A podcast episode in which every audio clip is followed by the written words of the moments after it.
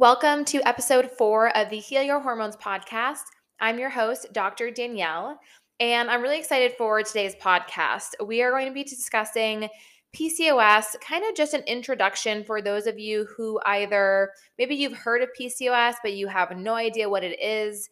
Maybe you've read a little bit about it online and think it sounds like you, but you're not sure what to do next to figure out if you have it. Or maybe you have PCOS, but just aren't feeling like you're being supported by your doctor and aren't sure either how to advocate for yourself or where else to look for support. PCOS is something I see a lot of in my private practice. I'd say about 85% of my practice is PCOS, both when I'm working one on one with patients and through my 12 week PCOS program. And PCOS is so common. It's something that I didn't even realize was so common until after medical school.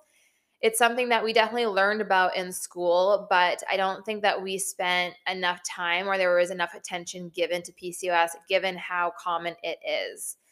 When I first started my private practice, I knew I wanted to focus in women's health and hormones because I loved talking to my friends and family about their bodies and just educating them and kind of explaining how our hormones work and why our period is the way it is. But then as my practice started to grow, it just kind of naturally became filled with women with PCOS, many of which either had symptoms of PCOS their whole life, but were never told it was PCOS until they struggled to get pregnant. Or it was women who were told they had PCOS, but weren't really told what to do about it, or were just told, oh, well, worry about it when you want to get pregnant which really is not a proactive or preventative approach. So, what exactly is PCOS? PCOS stands for polycystic ovary syndrome. So, because it is a syndrome, that means it's a collection of symptoms. And we're going to be talking more about what those symptoms include. But essentially, they involve hormonal imbalances, inflammation, sometimes poor digestion, and even blood sugar imbalance.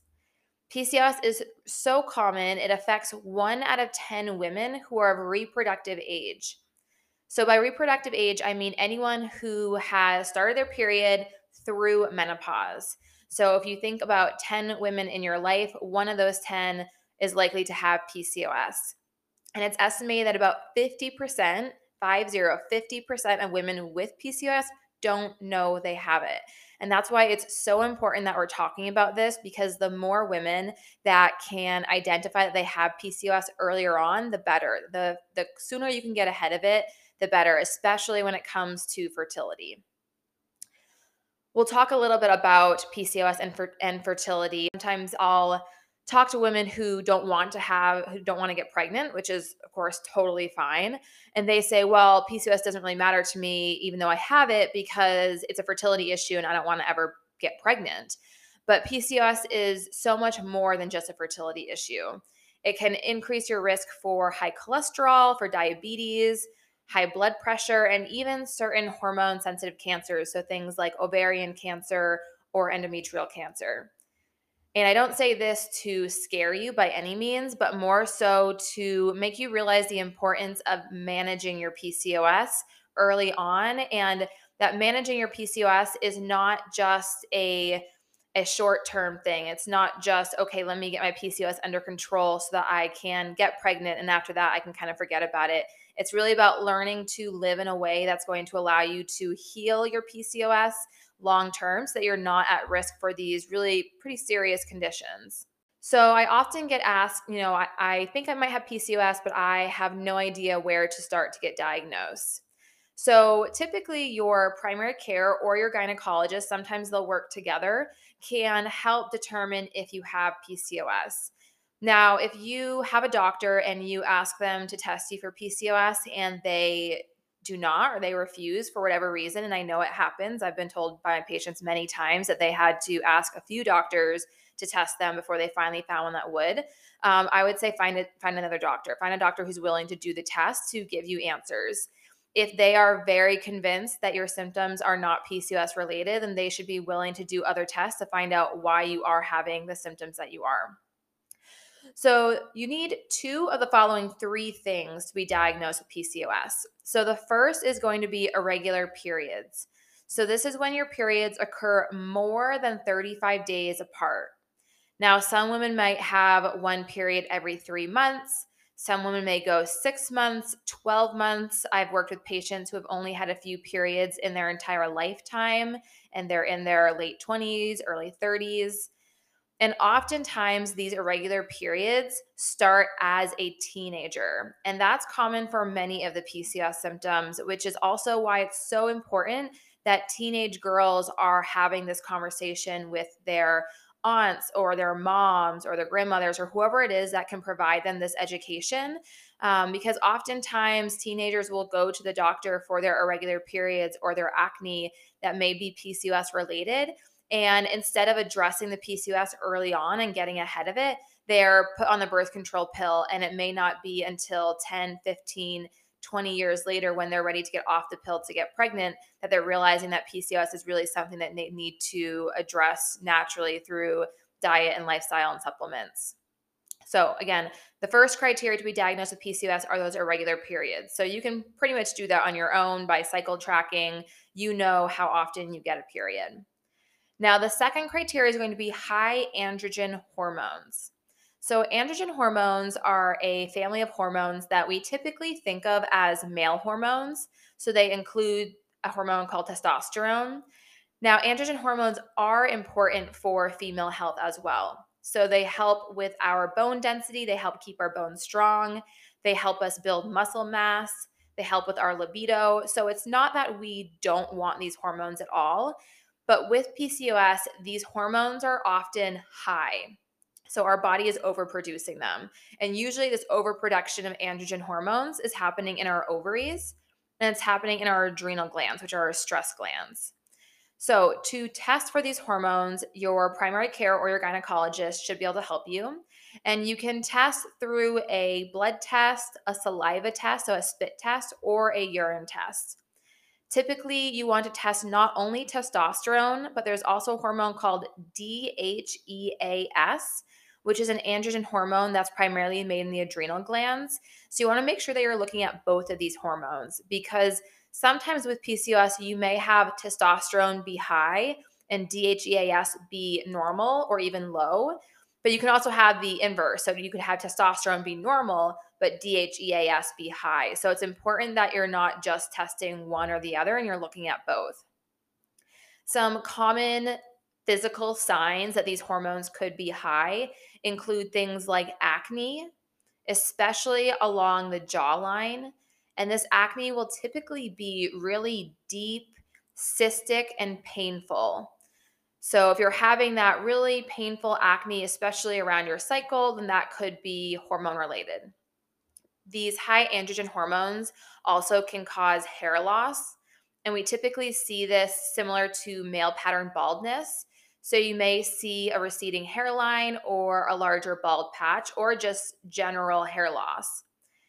And the third symptom that's often seen is abnormal hair growth elsewhere on the body. So while you're losing hair on the head, you're growing hair in places that you may not want it. So things like your face, your chest, or your back. So if you're experiencing any of these symptoms, it may be an indicator that you want to go talk to your doctor about testing your hormones. Now, the third criteria is going to be polycystic ovaries. So, this is typically seen on an ultrasound by your gynecologist.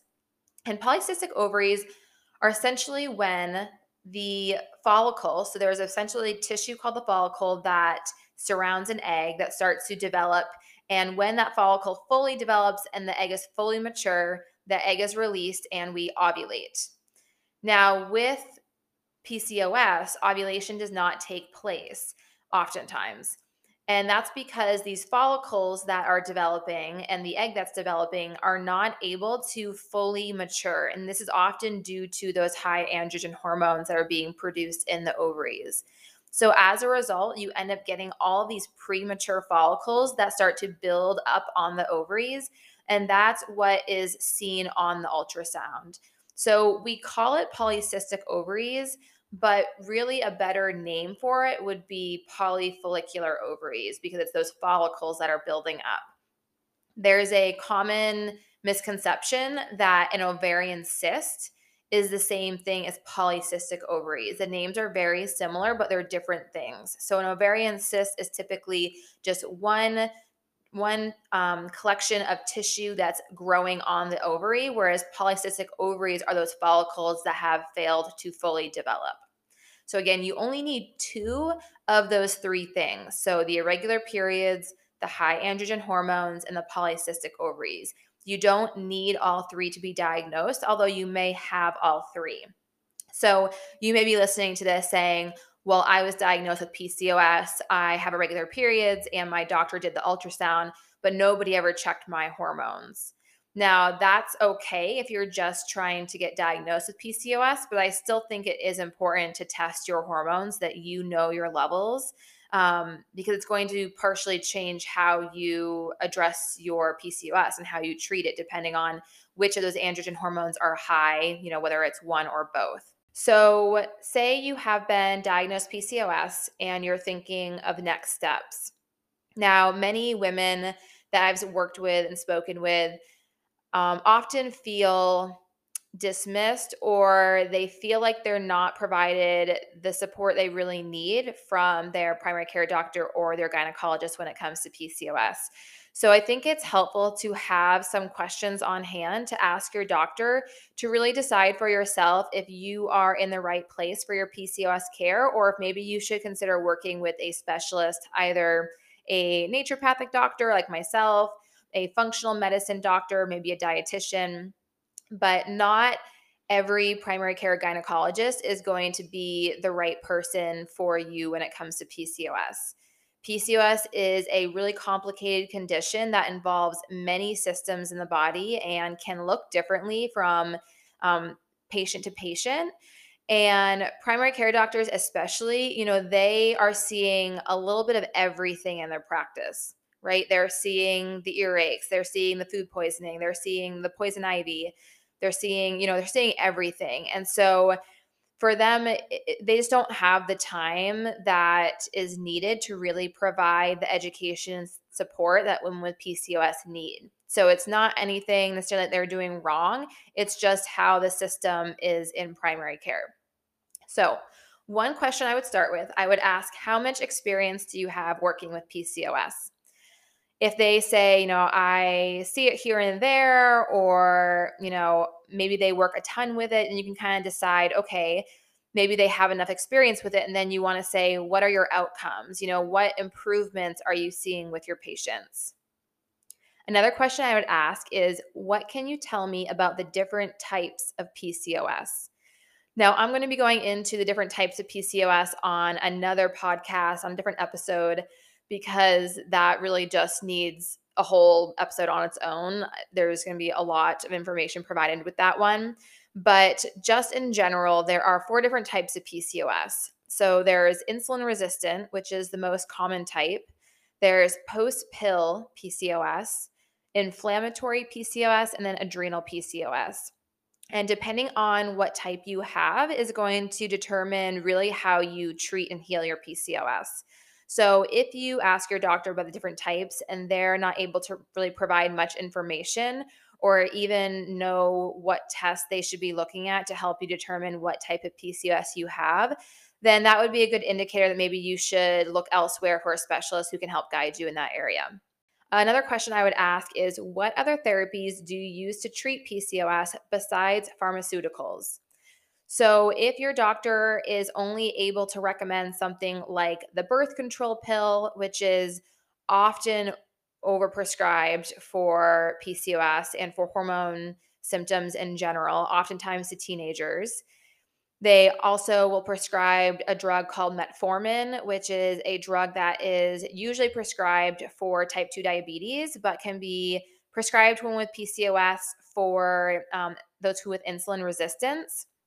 Um, another drug that might be prescribed, something like spironolactone, which will help to reduce testosterone levels temporarily, which can help with the acne piece. If they're only able to offer you pharmaceuticals and they are not willing or able or have the time to counsel you on how nutrition plays a role in your PCOS or what type of exercise is right for your PCOS or how stress management is a huge part of PCOS management, then I think that's a good indicator that you're probably not in the right place for your PCOS management long term. Then the last question I would ask is how can I be proactive about my fertility now? So often I hear women who have been told, worry about it when you want to get pregnant. Take the birth control pill and worry about your PCOS when you get off of it. But what happens is they might do that. They might take the pill for 5, 10, 15 years. And then when they do get off the pill, their PCOS is still there. Their irregular periods are still there. Their lack of ovulation is still there. And they are not able to get pregnant. And, you know, now they're at a place in their life where they're ready to grow their family and they're having to do all this work to get their health in a place where they can get pregnant when they could have done that, you know, years prior if their doctor had just given them that guidance and support and education, the tools to do so. So if your doctor tells you to worry about when you want to get pregnant, again, another sign that you should probably look elsewhere for your PCOS care. So let's go over just some signs and symptoms of PCOS. And I'm sure if you have PCOS, you probably are thinking, oh, I, I know my signs, you know, I, I know what what's related to PCOS, but you might be surprised. Some things you might not realize that you struggle with that are related to your PCOS. And then if you're new to PCOS, you know, some of these might send some signals to you of thinking, oh, maybe I should look into talking to my doctor about whether or not I have PCOS. So, some physical symptoms, of course, are going to be irregular periods. And with irregular periods is going to come infertility. If you're not ovulating and you're not having a regular cycle, it's going to be harder to get pregnant. And then again, those symptoms that are related to those high androgen hormones, so things like acne, hair loss, and facial hair growth. We can also see weight gain with PCOS. Now, even about five, five, ten years ago, you know, we used to think that weight gain was almost like a prerequisite to have PCOS, that all women with PCOS were overweight. But we just know that's not true now. I work with many women in my practice who are, you know, of quote unquote normal BMI, um, who do have PCOS. So while weight gain is common with PCOS, especially for those who have insulin resistant PCOS, it's not always a given. Also, an imbalance with energy levels. So maybe you have daytime fatigue where your energy is crashing in the afternoon or you're slow to get started in the morning. But then when it's time to go to bed, you can't fall asleep. Um, that can be related to your PCOS because of the hormone balances that take place. And then some mental emotional symptoms. So, women with PCOS are at an increased risk of having anxiety, depression, and disordered eating. And I think the disordered eating is especially important to mention because with the weight gain, many women with PCOS are often told by their doctor, well, just lose weight and your symptoms will get better and you'll feel fine which is really damaging because weight loss with PCOS is not as simple as eat less, exercise more. Oftentimes, that can actually worsen the hormone imbalances that are seen with PCOS, and it's those same hormone imbalances that are causing the weight gain to begin with. So, with, when I work with my PCOS patients, I do not encourage calorie counting or macro counting or you know avoiding entire food groups we really focus on how to build your plate so that it can support your energy levels and support your hormones. Um, and one, say, one thing I'll say about that is, you know, making sure you're having a protein, healthy fat, and fiber with every meal. Really important. Another common symptom of PCOS is brain fog.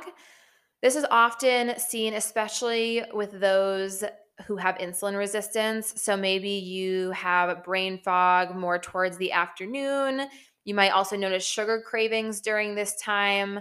Um, and even something as simple as eating a really nutrient dense breakfast in the morning. I hear it from my patients all the time that they see improvement in their brain fog and their energy within just a few days of eating breakfast. So if you're one of those people who either is running out the door and just living off coffee for breakfast, or maybe you're having something like a simple um, you know, bowl of cereal or a piece of fruit and you're not really getting that protein and fat in the morning, consider adding something in that will help sustain you throughout the rest of the day. All right, and then I just want to finish up this episode going over some helpful lab tests that I think that everyone with PCOS needs to be checking every year. And it's really wild to me. I'll work with new patients who have had PCOS for years, who have never had their hormones checked, have never had their blood sugar checked. Um, so, you know, I think it's really important to not just assume that your doctor is checking these things, but to write down this list and advocate for yourself and make sure that these things are being looked at. So, the first two on the list are going to be those androgen hormones, so testosterone and DHEAS. So remember, one could be high and the other could be normal. So it's important that you're not just checking one or the other. In particular, with adrenal PCOS, and again, I'm going to be going over the different types of PCOS in another episode, but with adrenal PCOS, testosterone is normal but DHEAS is high. And that is kind of unique because typically with the other types of PCOS, we will see high testosterone as well. So by testing these hormones, not only can you see if they're high or not, but you can also get a better idea of what type of PCOS you have. The next group of labs are going to be looking at your blood sugar. So, again, insulin resistant PCOS is the most common type. And insulin is a hormone that our body makes to help bring glucose, which is sugar, from our blood into our cells to be used for energy. So, when we are insulin resistant, basically our cells can't respond to insulin and blood sugar will stay high. So, it's important to look at fasting insulin levels and fasting glucose. So, when I say fasting, I mean you collect this test after 8 to 12 hours of not eating. And then also looking at a level called hemoglobin A1C. Now, this is something that's often part of your annual checkup with your doctor. So, this is one that should have been looked at. This is a marker that's used to diagnose prediabetes and diabetes. So, this is looking at your blood sugar over the past three months. So, really important, especially if you have any sort of insulin resistance, to be monitoring this so that way you know if you start to get into that pre diabetic range. Also, looking at a lipid panel. So, a lipid panel is going to be looking at different types of cholesterol, good cholesterol and bad cholesterol. And if you remember, I mentioned PCOS increases your risk of high cholesterol. So, it's important that you're keeping an eye on your cholesterol so that you know as soon as it starts to increase, you want to get ahead of it with diet and supplements. Oftentimes, with conventional medicine, they may see your cholesterol start to increase and will say, It's fine, we'll check it again in a year. But that's really because your level isn't high enough to need medication to bring it down.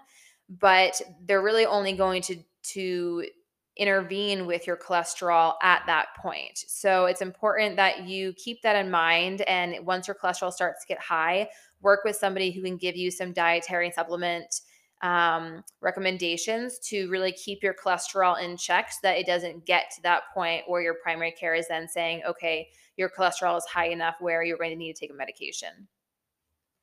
Also, looking at a full thyroid panel.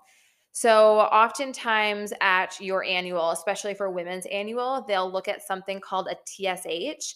And this is just one hormone that is an indicator of thyroid health, but there are many other hormones at play so, a thyroid panel will look at all those hormones.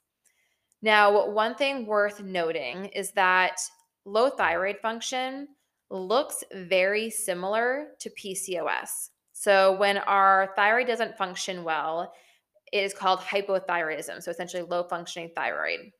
And symptoms can be weight gain, irregular periods, hair loss, fatigue, all very similar to PCOS.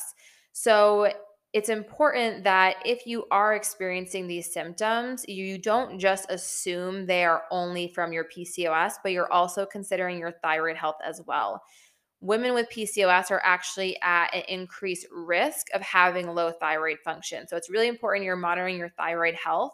Also, really important for fertility. So, when you are looking at TSH, which is the primary hormone that doctors will use to assess your thyroid function, the range for your TSH results is going to be pretty broad. So I think usually it's about like 0.5 to 4.5. It can vary a little bit depending on the lab, but you could be in that range, in that quote unquote normal range, but not feel your best. So, when it comes to fertility and just PCOS in general, I really like to see a TSH between one and two. So, if your TSH is three or 3.5 and you're not feeling great, or you're having irregular periods, or having trouble getting pregnant, then it would be worth working with somebody who can help get your TSH in that one to two range. And we'll be doing an episode on thyroid health, just thyroid alone.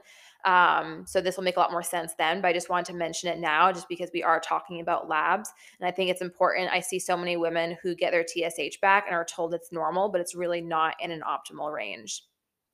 Now, the next group of labs is going to be looking at nutrient levels. So I often see these nutrients low with PCOS, but they're going to include things like vitamin B12, vitamin D, iron, and then ferritin. So, ferritin is your body's storage form of iron. So, really important you're getting these looked at. Even if, say, you're supplementing with vitamin D, oftentimes with PCOS, I'll see vitamin D levels so low that you really need a much higher dose of vitamin D to get your levels up. Another lab to look at is something called CRP, which is C reactive protein. And this is a general marker for inflammation. So, this can help guide you to know maybe if you have inflammatory PCOS. And some general signs of inflammation are things like joint pain, brain fog, headaches, fatigue. So, this lab can be helpful to kind of get an idea of how inflamed your body is. So, those are kind of my core lab tests. And I often get asked, well, what about other hormones like estrogen or progesterone? Or even cortisol, which is our stress hormone. I don't love testing those in a blood test because they don't give us a very accurate result. So, usually, I'll use a test called the Dutch panel, which stands for Dry Urine Test of Comprehensive Hormones. And this is just really giving us a better picture into estrogen, progesterone, and cortisol levels. So, this typically isn't something you're going to be able to have done with your primary care doctor or your gynecologist. It's usually something you'll have to go to a naturopathic or a functional medicine doctor for. Um, it is a urine test that you collect at home. So, it's super simple. You can just have it shipped to your house. Um, but that's kind of my explanation why those hormones are not on this um, list here. Now, if the Dutch test is something that you are interested in, it is something that I run with my patients. Um, I'll include a link in the show notes and you can contact me and we can get that test kit over to you. You collect your test and then we meet virtually to go over your results and discuss next steps. So that is all I have for you today. I hope that was helpful for any of you who are maybe at the beginning of your PCOS journey or maybe are suspecting you might have PCOS. I hope that this gives you some good tools to take with you to your doctor to just have a conversation. Um, you know, I think that they also will appreciate that you are, um, you know, being proactive and advocating for your health. And I think that you know, I think that they too they they know that PCOS is really complicated, and I think that um, I think that it's okay to say, you know, I'm gonna I'm gonna look elsewhere and try and find a specialist for for this. Um, I think that they'll be able to appreciate that, just knowing that um, you know there's so much more out there beyond medications that can really support women with PCOS, and sometimes you need to find that outside of your primary care doctor. So Thank you for being here. If you have any questions on anything I spoke about today, or if you have any topic requests, you can DM me. And if you'd like to learn more about PCOS or hormones in general, you can follow me at Dr. Danielle period ND um, on Instagram or TikTok. All right, have a great day.